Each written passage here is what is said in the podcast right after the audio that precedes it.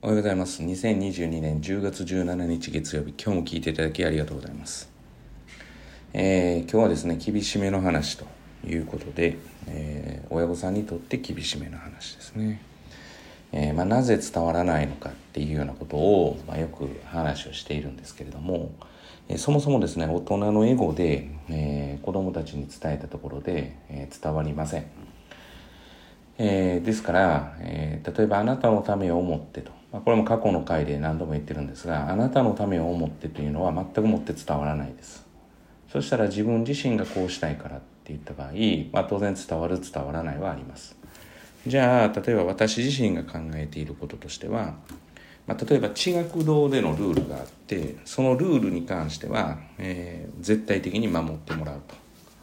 まあ、必ずと言ったら、まあ、語弊はありますけれどもそれに関しては守ってもらいます、えー、それは、ね、相手がどうこうとかでは全くないですし、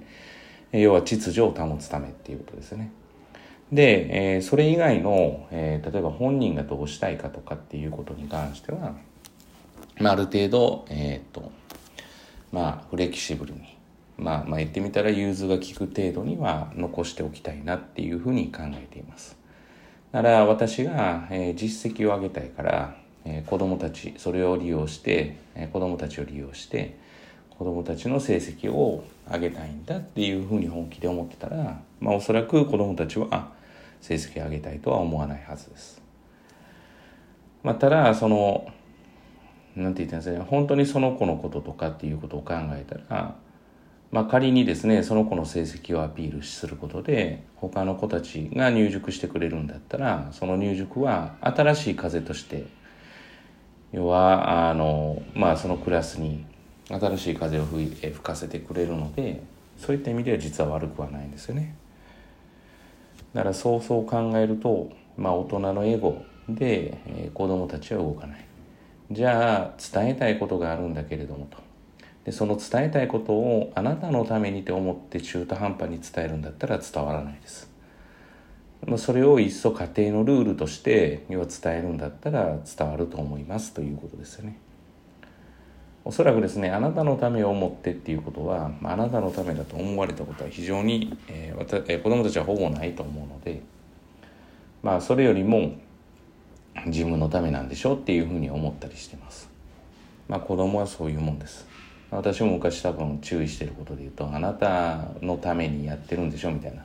私たちのためじゃないですよねと思った人も子供たちの中には多分複数いたかと思います。だからそういうことで言うと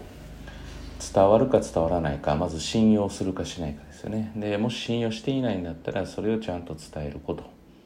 ただしその時に子供は親の所有物ではないということをちゃんと分かっておくこと。でありのままをやっぱり認めること。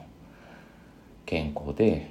まあやっていればそれでいいんじゃないかっていうことを認めること。どうしても伝えたいことがあるんだったら、え、伝わらないことを覚悟に伝えてみること。ただそれを絶対にしないといけないことなんだったらルールとすること。っていうところかなというふうに思います。だからルールにはしないんだけれども曖昧に残しながら勉強したいって一番子供が実は困ることなんですよね。結局点数を上げてほしい、えー、例えば、えー、80、90取るようになりました。でもねっていうことから入るわけですよ。もうこれ、私が子供だったら多分もう怒るというか、なんなんっていうなるわけですね。例えばまあ、60代、50代しか取れてなくて、70、80取れるようになったら、でもねとかっていうふうに言うわけですよね。えー、正直、あの、それを聞くと私自身、えっっていうふうに思います。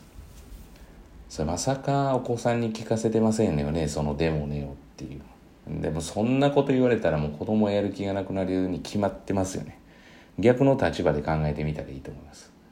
でもねってねでもそこに多分「でもね」が出てくるかもしれません